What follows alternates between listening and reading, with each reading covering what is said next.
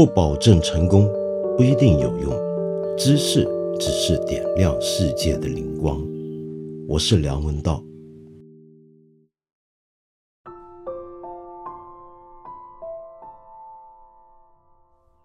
昨天六月二十五号是朝鲜战争爆发七十周年的日子。我觉得好奇怪，这么一件大事呢，好像没有见到太多人关心和讨论。国际主流媒体上面谈的人非常少，就算谈了，也都不占据主要的时段跟版面。那么在国内呢，平常有什么大事，我们的自媒体都会很热闹。但是很奇怪，我们国内的自媒体、各种公众号关于朝鲜战争的讨论也不是那么多，这到底是为什么呢？莫非这场战争真的像呃西方，尤其是英美那些国家的媒体常常讲的，是一场被遗忘的战争吗？但是它应该被遗忘吗？你想想看，这场战争是多么的古怪。从技术的角度来讲，其实到今天为止，这场战争都还不算是正式终结。在美国那一方面，某个意义上说，它甚至根本算不上一场战争。为什么？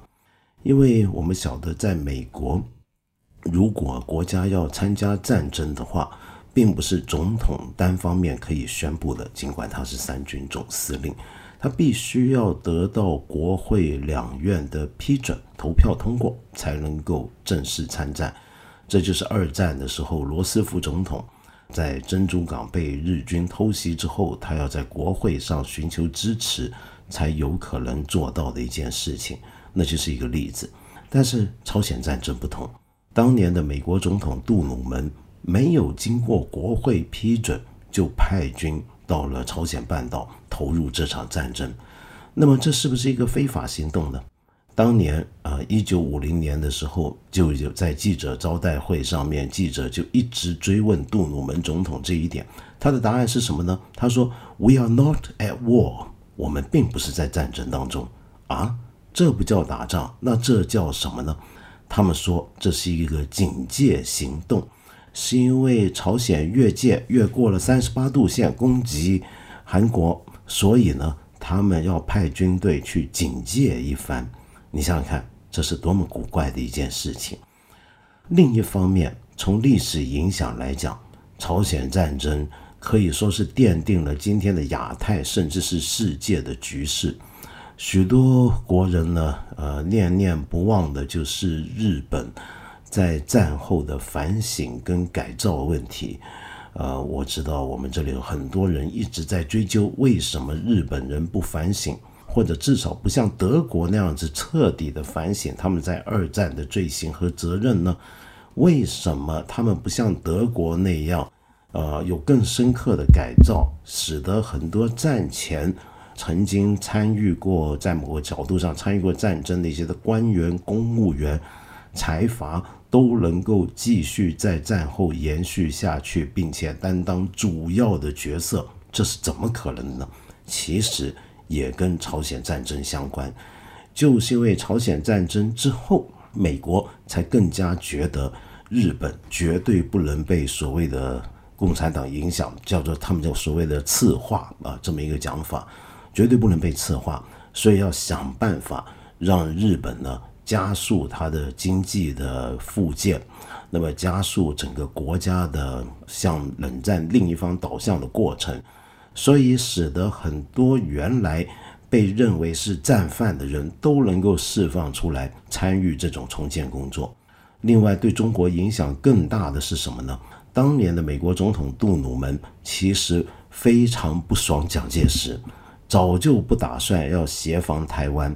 很多人都认为，到了一九五零年下半，共产党军队就能够渡海。完成统一大业，完成解放全中国的使命。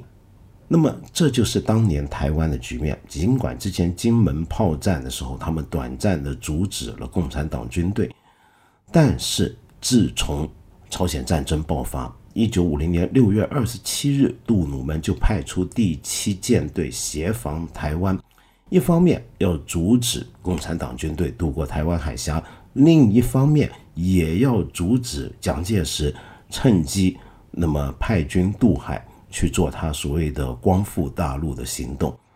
那么从那时候开始，就一直到现在，我们整个台海两岸的局面，可以说之所以有今天这个局面，都是拜七十年前爆发的这场战争所赐。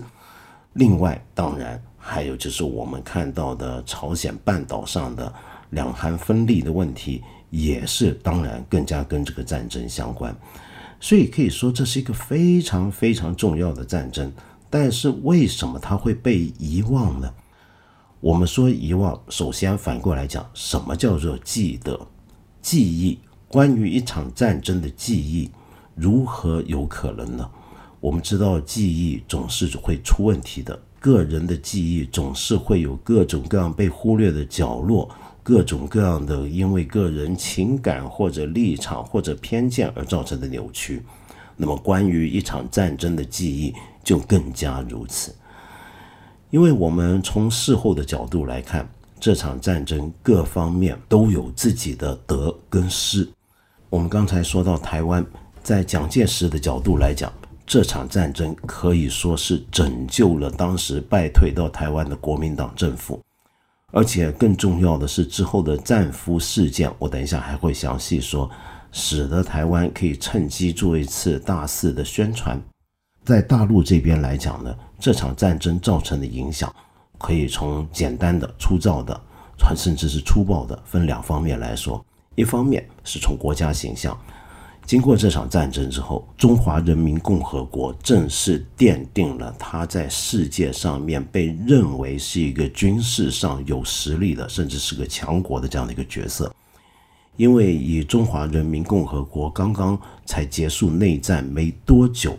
他派出的这个志愿军，以相对比较落后的，或者是没有那么精良的武器，但是凭借着人数以及意志力跟战斗指挥的能力，那么居然能够跟呃武器非常先进、战争经验也很丰富、训练准备都很充足的美国为首的联合国军打成这个程度，那么这一点。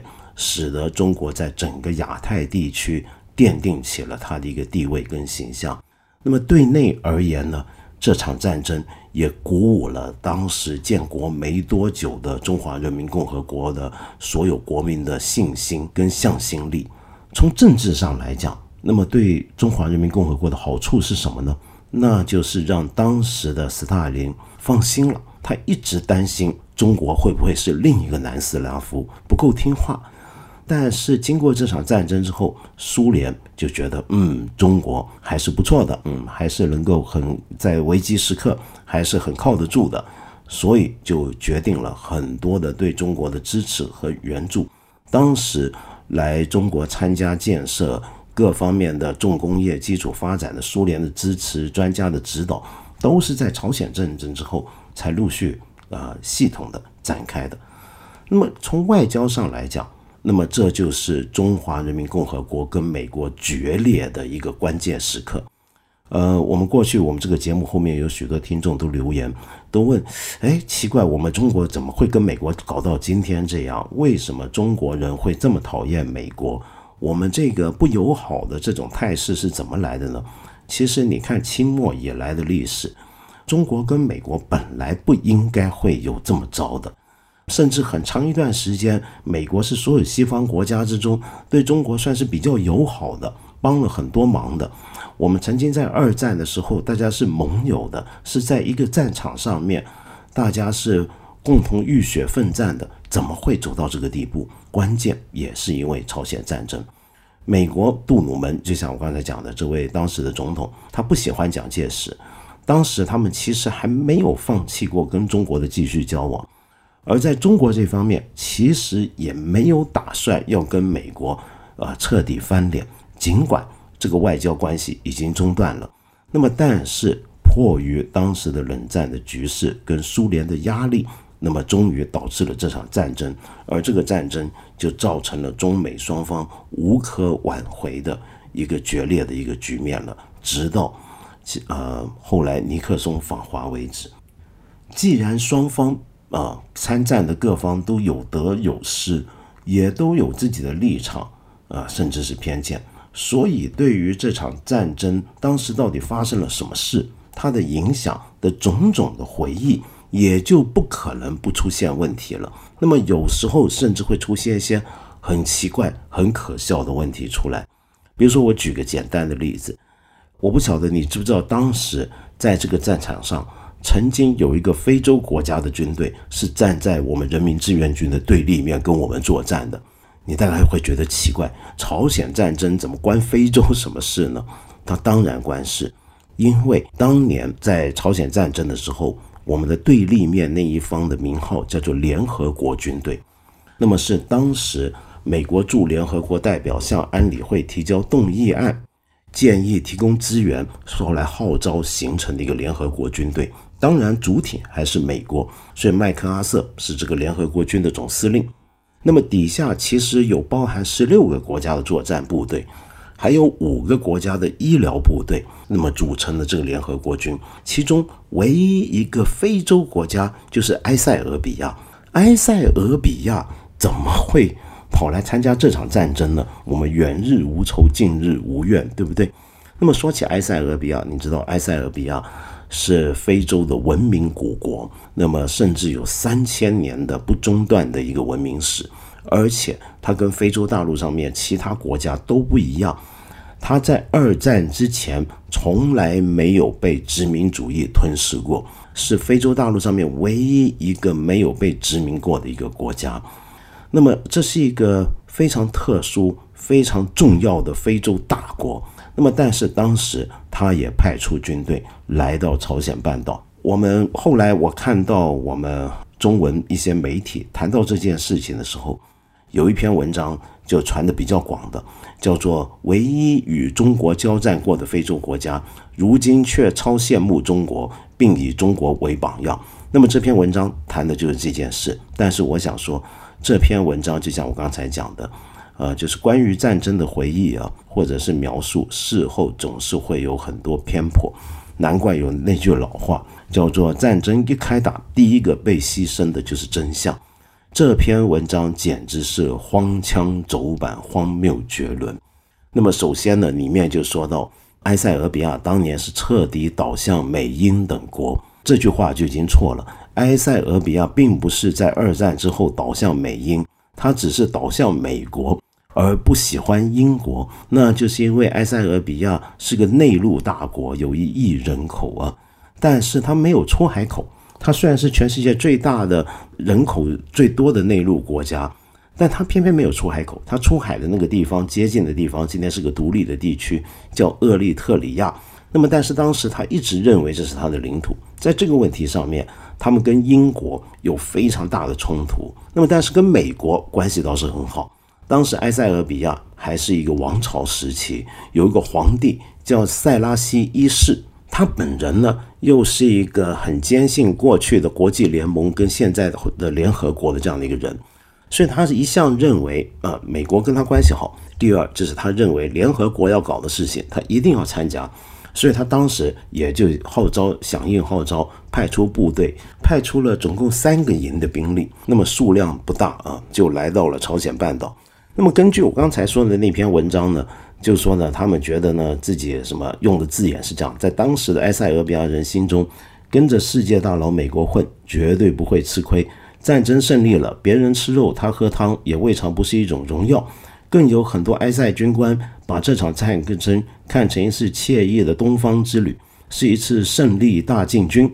然后就说呢，但是后来的战局呢，就有点尴尬了。呃，他们第一次被推上战场呢。那么就居然就是非常有名的上甘岭战役，在整整七小时的二战中呢，他们伤亡六百五十七人，占全营人数一半以上，一战就被中国志愿军包了饺子。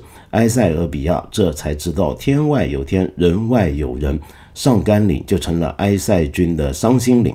那么后来呢，他们的残部带着伤心和失望。回到了阔别三年的家乡，也就是在这场战斗之后，埃塞的国王其实是皇帝啊，才开始尊敬中国这个东方大国，表示出友好态度。后来他们的外交政策发生了大改变，坚决地站在了第三世界阵营中，并开始与中国建立友好关系，叭叭叭叭等等等等，简直是胡说八道。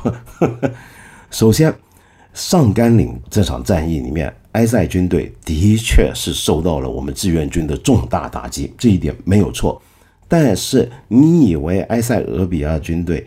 在整个朝鲜战争之中，就只是打过一场散甘岭，没有打过别的仗吗？当然不是，其中有一场战争，他们甚至还是整个战役里面的非常重要的角色，那就是呃美国人所叫的猪排山战役，或者我们中国人人所叫的石显洞北山战役。在这场战斗里面，埃塞俄比亚军人的表现是双方都非常赞赏的，都有记录的，这是。事实上，当时埃塞俄比亚派来的三个营的兵力，那几千人了，是埃塞俄比亚皇帝的禁卫军，是他们的精英部队。呃，在整三年的战斗里面，他们死了一百二十一人，只有五百三十六人受伤，并且是当时所有参战的部队跟参战国当中唯一一个没有战俘的国家。为什么？因为他们的。呃，口号，他们的精神纲领就是不许被俘虏，不许被俘虏，那就只能战死了。那么接下来还有个更奇怪的事情，就是他们没有留下任何一个同袍的遗体在敌线之后，所有的死者他们全部都带走。那么这是当时一个非常有名的部队，尽管人数不多，那么居然就在我们公众号流传甚广的这篇文章里面变成了菜鸟。那么在上甘岭战役，他们当然是要吃大亏的。首先，他们当时一来到的时候，最不适应的是什么呢？就是天气。呃，他们第一次见到下雪下的那么厉害，就是在上甘岭。那么那正好是十月之后的事情，所以这个已经让他们很吃亏了。那么再来呢？刚才我说那篇文章呢，这荒谬的地方在哪？埃塞俄比亚好像他被他形容成是打完战争被我们打服了。回去就发现还是跟中国关系好，嗯，这是很不错的。但事实上，他跟我们是一九七零年才建交。第二呢，他回去之后，这个战争结束之后，他们跟美国的关系一向还是非常铁的。你看，尼克松当时在当美国的副总统，一九五七年访问的时候，还说这个埃塞俄比亚是他们在非洲最忠诚的盟友。然后呢？呃，美国不是在冷战时期有一个外宣的一个和平组织，叫做和平工作团吗？埃塞俄比亚也是第一个加入的非洲国家。那么，所以从各角度来讲，我觉得刚才那篇文章都是非常离谱的，错了的。但是这个也就只是一件其中一个小事，也许今天大家不注意。那我们回头来讨论一个问题，那就是为什么这场战争在美国西方？会被认为是个被遗忘的战争呢？的的确确，在很多美国人的心目中，他们觉得二战打完之后，下一个重要的大战就是越战了。那么没有什么朝鲜战争的事情，他们好像很很少提起。你看电影、电视剧，也好像很少提到朝鲜战争，对不对？这是为什么？历来呢，呃，就有很多不同的说法。我以前也曾经在读书节目里面介绍过其中一些讲法。但我最近读到一个非常有趣的一个看法，是出自现在在香港科技大学任教的历史学家长城教授。那么他提出一个说法很有意思，他说这场战争在美国之所以是个被遗忘的战争，其中一个理由就是他的战俘问题。他非常别开生面的把整场连续了三年的血战，这场战争非常残酷啊。根据我们官方的数字，光是中国志愿军死亡人数就达到十八万人以上。那么有其他的研究，其他方向的数字则说是甚至有几十万人，非常夸张的一个数字。无论如何，OK。那么长城教授呢，就说整场战争可以分成上半跟下半两部分。那么上半场战役是从一九五零年就六月二十五号，朝鲜人民军越过三十八度线之后。一直到一九五一年的呃年中旬为止，这时候只有这上半年就一年，这一年抢的是什么呢？就是领土，就双方来回的那种拉锯啊。下半年呢，则是从一九五一年七月十号开始，到一九五三年的七月二十七号，两年多的时间。这两年多在干嘛呢？抢战俘。你要知道，从一九五一年七月十号开始啊，其实双方就已经打算要和谈了，因为都看到了这么来回拉锯的打，谁都没有信心跟实力彻底把对方干倒，还不如和谈算了。那这个领土呢，就按照原来设定的三十八度线，或南或北移动一点，有些地方移动一点点没关系，大家就来谈好了，那个问题好解决。但是没想到，从一九五一年七月十号开始，他们这个谈判开了五百七十五次会议，这两年间是边和谈边打，为的是什么呢？谈什么谈不拢，要这么继续打下去呢？为的就是战俘。这个战俘是怎么回事呢？是当时双方都俘虏了对方的一些的战俘，在谈这个战俘交换。那么按照战争惯例，你俘虏了人家的士兵跟军人。那么战争之后是要让这个战俘回到对方的国家，这是理所当然的事情。可是当时却出现了这么一个主张，这个主张呢，啊，是蒋介石最力主的一件事情，也是当时美国方面那么后来决定要做的一件事情。那是什么呢？就是啊，他们俘虏的所有的战俘里面，朝鲜的战俘也好，人民志愿军的战俘也好。要先问问他们，你想不想回去？他们的假设是：你看，我们这些是自由世界，那边是可怕的铁幕后的共产国家。那么你回去呢，肯定是没什么好日子过。你出来当兵呢，说不定都是被迫的。那么现在给你个机会选择，你想回哪呢？这个问题主要而且是卡在人民志愿军身上。当时在这里面被俘虏的中国战俘呢，总共有两万一千人。那么这两万一千人，他们就要讨论，就要问他们：你想回大陆吗？还是你想去台湾？那么就这么来问他们这些问题。为了这个问题，双方呢争持不下。那么中方当然是要坚决要求你两万一千个战俘全部都要回到中国国土，回到大陆这边。但是美国跟台湾啊，台湾其实没有参战啊，只是派出医疗部队。但是在这场战争里面却获益相当大，就跟这个战俘问题有关了。那么他们就要求啊，要问问看他们想不想啊，跑到台湾跟随国民党，跟随蒋介石。为了这个问题，双方搞来搞去，开了五百多次会议，然后继续打了两年多。在这两年多里面，美军死了一万两千三百人，中国士兵死了九万人。在这期间，美军还不断派出。空军去空袭朝鲜，然后导致十四万朝鲜平民呃死亡，因此你可以说，其实是为了两万多中国战俘，美军多死了一万两千三百人。那么这种数字比例太不合理，如果你再加上所有的死亡的人数，那就更不合理了。因此在战后。杜鲁门总统对于这个问题，以及他的后继者对于这个问题都讳莫如深。呃，他们怎么好意思去跟美国的国民交代？原来这个战争早就可以结束了。之所以还要打那么久，之所以还要死那么多人。就是因为我们要问问看俘虏到的中国志愿军想不想去台湾，为了想劝他们去台湾，所以多打了两年，然后多死了那么多人，多虚耗了那么多。你说这有价值吗？有意义吗？所以按照长城教授的讲法呢，美国那方面他的官方就用各种各样的办法去压制对于朝鲜战争后面这个部分的讨论跟发掘。使得这场战争间接的成了一场被美国史上被遗忘的战争。那么，到底那些战俘后来去向如何呢？是这样的，两万一千个战俘里面呢，有一万四千个最后去了台湾，那么剩下的就回到大陆。而朝鲜的战俘啊，其实倒没有什么大问题，因为两万七千个被朝鲜人人民军俘虏的韩国军队。其实已经被编入到他们的自己的部队当中了。那么，所以金日成那方面倒没有大问题，而且金日成呢也是很早就不想打了，就觉得算了，别打了。那么也也不想再那么耗下去。但是当时最想这个战争继续打下去的呢，还有一个人，那就是斯大林。因为斯大林挺喜欢看到中美交战的情况。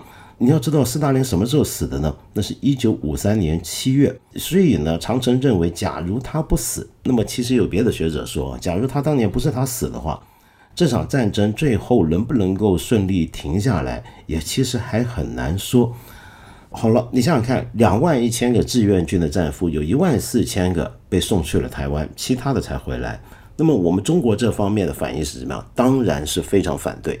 在当时，呃，战俘问题，你可以看到当时的《人民日报》那两年的《人民日报》里面是占了显著的这个版面的，大家都在讨论这个问题，大家都在关心这个问题。而周恩来总理对于这个问题更是耿耿于怀。一直到了一九七二年尼克松访华的时候，他那时候是双方要谈和谈的时候，要展示友好的时候，一向以温和灵活的外交手腕著称的周恩来总理，在这个时候都还忍不住要有点有点愤怒的要追究这个问题。好，那么这到底这些战俘是为什么会有一万四千人去了台湾？是怎么去的呢？简单的讲是这样的，当时在战俘营里面呢，美国跟台湾派来的人。他们呢去逐一访问、逐一一甄别这些战俘，然后想要劝他们过去。为什么他们会想这么做呢？好，我们刚才讲到对蒋介石来讲的好处，那就是能够达成一个宣传效果。你看，原来有这么多解放军，他们跑来出来打仗，其实这些解放军都是被迫的，他们根本就不想打。那么对于美国，这时候冷战已经变成热战的时候，这点也好像也挺有吸引力的。所以当时呢。大家都有动机要劝这些战俘到台湾，终于就有一万四千人就真的去了台湾。那么，但是你要晓得，当时在战俘营里面，以及这些战俘分别回到两边之后的那个下场跟后果啊，那真是不知如何说起了。这点呢，我有一些个人体验、个人经验，因为我小时候啊是住在台湾的，你知道。我小时候在台湾呢，一直觉得台湾很莫名其妙。那是有很多的日子啊、节日，都是一个洗脑宣传上面让我们觉得是很重大的节日。比如说我小学的时候，我们常常要庆祝一个日子，叫一二三自由日，然后还要说是世界自由日。那是怎么回事呢？那为什么会有一二三自由日呢？我是长大之后才知道，原来一月二十三号就是一九五三年的一月二十三号呢。就是当时我刚才说的那一万多个战俘啊，终于被放出来，能够到台湾去了，所以他们觉得那一天他们是自由了。在我们小时候，这一万四千人呢是英雄人物。那么我小时候为什么还有个人经验呢？是因为我真的认识一些这一万四千个战俘中的一些人，主要原因是我住的地方啊。就在他们其中一个集体拘留的地方很接近，那个地方呢，就在今天。如果你去台北的话，你从桃园机场下机要进台北市区的时候，必然要经过一个地方叫林口交流道嘛。那那个林口那个地方，就是当时很多这些志愿军战俘到了台湾之后集中居住的地方。我家呢，我小时候家就离这个地方很近，所以我就见过他们。而在战俘营里面的生活也是你很难想象的。当时在战俘营里面，美军尽管常常标榜是文明之师啊，但是其实美国当时管理战俘的方法相当恶劣，里面常常出现这个虐待这些战俘的问题。而在战俘营里面也分成两派，有一派真的就是倾向台湾国民党，另一派则是忠贞的倾向共产党。那么两边有很多的斗争，两边甚至都动手，两边甚至都打死人。而在当时，因为呢是美军控制的战俘营，联合国军控制的战俘营，所以当然那一边比较占上风。里面就甚至出现过一些人是活阎王啊，号称叫做，就是真的是用棍把那些死活不肯去台湾的志愿军战俘，活活的用棍子打碎了他们的头，把他们打死，那是非常残酷的。但是另外一方面，共产党在这个战俘营里面的地下党里面也延续了国内的一些的做法，也一样是有斗争的。那这些斗争，比如说你要搞清楚，因为我们是地下党，你想看，在美军的战俘营里面的共产党组织，那就成了地下组织。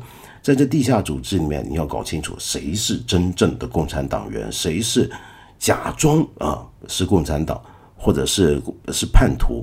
这是很麻烦的一件事情。所以这种斗争也继续展开。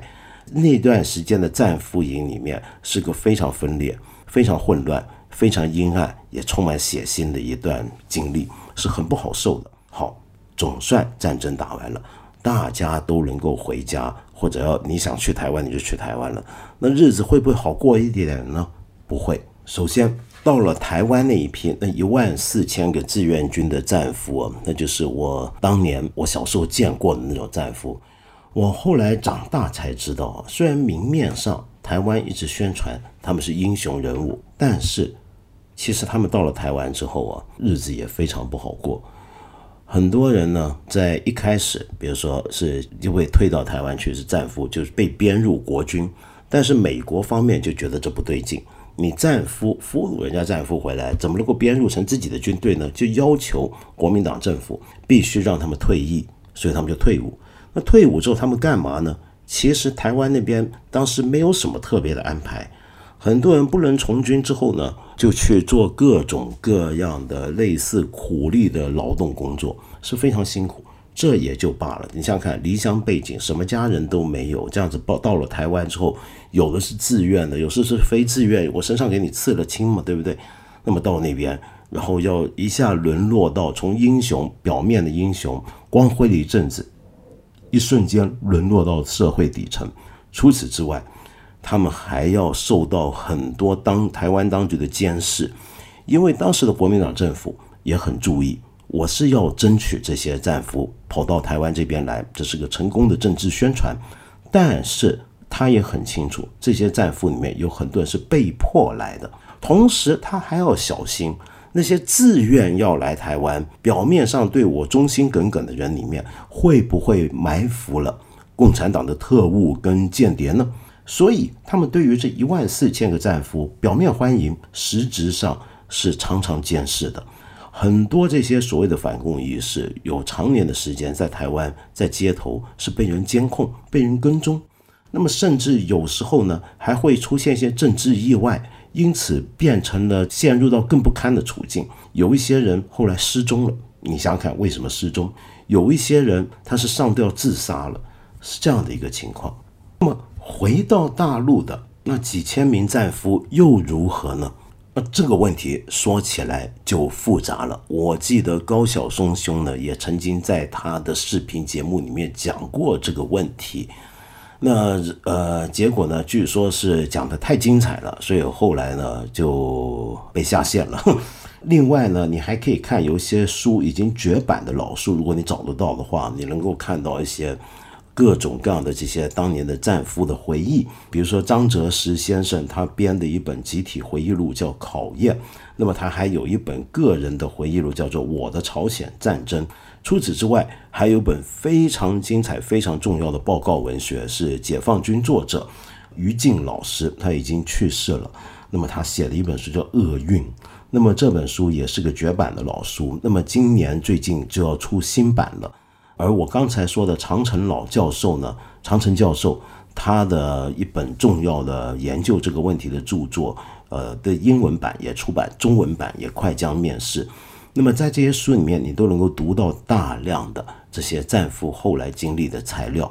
那么在这里呢，我还是依循我的一项的惯例啊，那么让我来跟呃看一看我们的最官方的资料怎么来讨论这个问题。呃，我们在中国共产党新闻网里面呢的“识海回眸，人物长廊”这个栏目里面，能够找到一篇这样的文章，叫吴承德。志愿军中职务最高的被俘者吴承德呢，原来是志愿军第三兵团第六十军第一百八零师的一百八十师的代政委政治部主任，是所有志愿军被俘官兵中职务最高的一位。那么当时呢，他这个被俘虏可以说是非常非常的不幸。首先，他这个一八零师啊，是个有光荣传统的部队，以能征善战为人称道。那么，但是在当时，因为他们要被留下来断后，那么一不小心就变成了被敌军包围。那么到了最后，他们要突围的时候啊，在突打散突围的时候，他后面还有几百个人是挤在后面出不去，而吴承德本来自己是能够呃逃出去的，突围出去的，但是他就是为了要留下来，因为他是政委，你想想看，他要留下来陪那三百多人，所以才被迫俘虏。那么被俘之后，你想想看，就进入了刚才我说的那种战俘营，在那种战俘营里面，那其实也是很残酷的。而美军台湾那方面也对你有很多的威胁，很多的利诱，但是他始终没有放弃要回到祖国的这个想法。那么他就知道祖国会用各种方法营救他们。那么后来非常高兴的，终于他能够回到祖国，这是当时啊在中国这边的媒体里面都是大事。你知道当年的很多的重要的作家老舍、胡风都曾经访问过这些归国战俘，跟在台湾那边一样，他们回来的时候，以至于之前的这些谈判里面都是全国人民。很挂心的一批人，那么这样他们这时候终于成功回来了。回来的时候呢，在归管处里面呢，当时呢有个叫这归管处叫做被俘归来人员管理处。那么在这里面呢，对他们呢是有很多的照顾的。当时有主要的二十字方针，叫热情关怀、耐心教育、严格审查、慎重处理、妥善安排。那么，但是。他们回来之后啊，要要先学习。学习阶段的目的是什么呢？根据我刚才读的这篇文章里面就说，这是自我交代，互相帮助。所以这些人一回来就觉得不舒服了。交代，我交代什么呢？我就是很无奈，在战场上，我浴血作战，然后被俘虏，然后经历过了那么一段很难受的一段时间，现在终于回国，我怎么要交代呢？我交代什么呢？你要知道，在那个特殊的年代啊，战俘会被当成是叛徒，甚至是特务。战俘为什么会被当成是叛徒、特务呢？因为大家的心目中，在一个很狂热的政治信念下，是认为你出门打仗、你作战，你是不该投降的，你是不该被俘虏的，你应该宁愿自杀都不愿意去被人抓住，对不对？那你怎么能够成为战俘呢？这不就是背叛吗？这不就是叛徒吗？所以你要交代。而且你还要彼此啊，要互相交代、互相帮助，就是这个意思。要让大家都知道为什么啊，这个你们都在里面干了什么事，特别是战俘营里面的经历。你比如说这篇文章里面还写到啊，就说到了这批人在严峻的考验面前，绝大部分表现出富贵不能淫、威武不能屈的民族气节，有的人为此惨遭迫害，甚至献出生命。虽然在被遣返回国的六千四百名战俘中，确有极少数人被迫进行过反共宣传，但那又有多少是出于真心的呢？志愿军官兵是人，不是神。如果不顾一切要求他们铁板一块，那是不客观的。如今历尽千难万险之后回国了，他们在战场上和战俘营里所付出的一切，却不能得到人们的理解，这不能不令他们感到寒心。吴承德同样陷入极大困惑，敌人为了让他投降和拉拢他去台湾，无所不用其极。然而他始终没有低头屈服。但是现在在归管处看到自己的付出，不仅得不到他人的理解和信任，甚至被当成了罪人，他怎么样也想不通这是怎么回事。甚至有人要他承担一八零师失利的主要罪责，他更加接受不了。那么后来这些。被遣返的六千四百个战俘，绝大部分人都被开除军籍、开除党籍，而像吴承德这样，他是一个师的政委，他也没有办法留下来，安排去了一个农场里面下放劳动。然后这篇文章的结尾就是说，终于他一直要为自己的不平遭遇呼走啊呼号，到了一九八零年，中共中央下发了。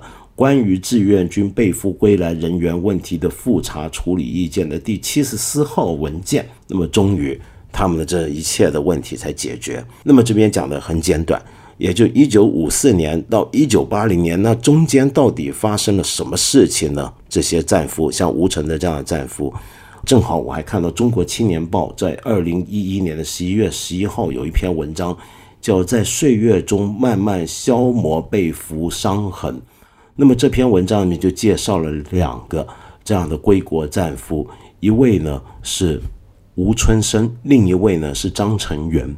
他们两位啊，都是当时无论如何在战俘营里面经历了那么多的考验，都决定要回来的战俘。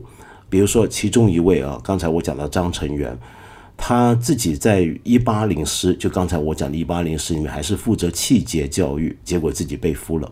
那么后来呢，他经受了战场、刑场的考验，而在战俘营里面呢，还担任革命群众组织，就刚才我说的地下党——共产主义团结会的领导人之一。那么当时呢，他们在战俘营里面呢。就曾经发布过一个文件，是中共中央发过去的告被俘人员书，因为当时双方要争取战俘嘛，双方抢战俘，那么就在那边呢，对他们讲，就说你们之中有些人在被拘留期间被迫在背上刺字，写过某种文件，参加过某种组织，在对方战俘营中担任过职务，回到祖国后一律不就既往，所以他们觉得这应该没有问题。那么他当然自己是更加信任。但是没想到回来就长期之中被考察，他是不是有失节行为？那么后来呢，在反右时期，像吴春生啊、张成元，然后很多这些归国战俘，他们一样都要遭殃。那么就算五七反右漏网，那么五九交心，你还是要遭殃。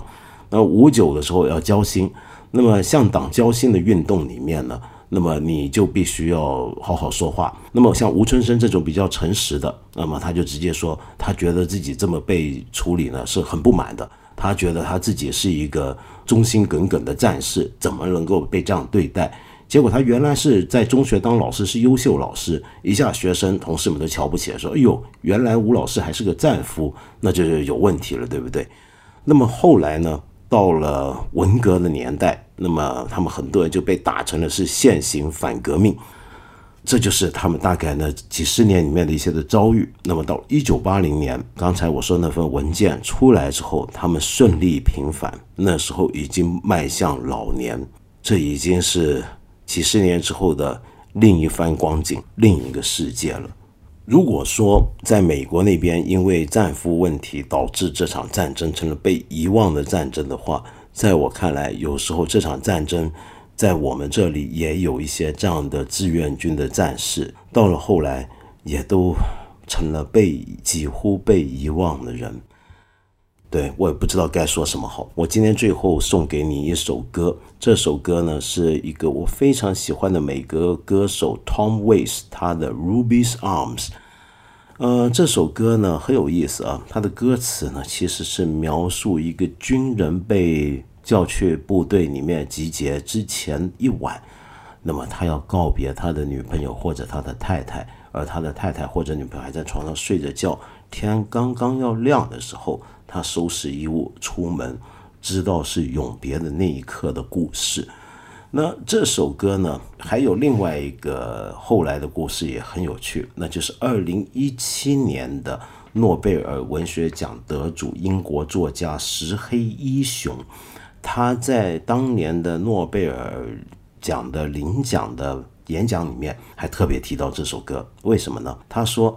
他那时候在写他的最著名的代表作《长日将尽》（The Remains of the Day） 的时候呢，写到后面，对他有非常大影响的一件事情，就是他在听 Tom Waits 的唱片的时候，听到了这首歌。这首歌对他触动太大了，他决定要为他的这本小说做一个很重要的一个改变，那么才有了这本小说。也真巧啊！呃，我当然跟石黑一雄没法比，我但是我很多年前我在写我一本很三四流的小书的时候，正好那段期间我也听 Tom Waits 的不少的唱片，然后这首歌也同样启发了我去写一些我当时那本小说里面截的某几篇文章。那么当然我不是说要不要脸的去跟石黑一雄比较，那么但是我说这首歌它真的是首非常非常感人的。呃，很 inspiring 的一首歌。作为一个士兵，要离开家庭之前，要离开爱人之前，是什么样的心情呢？我们来听这首《Ruby's Arms》。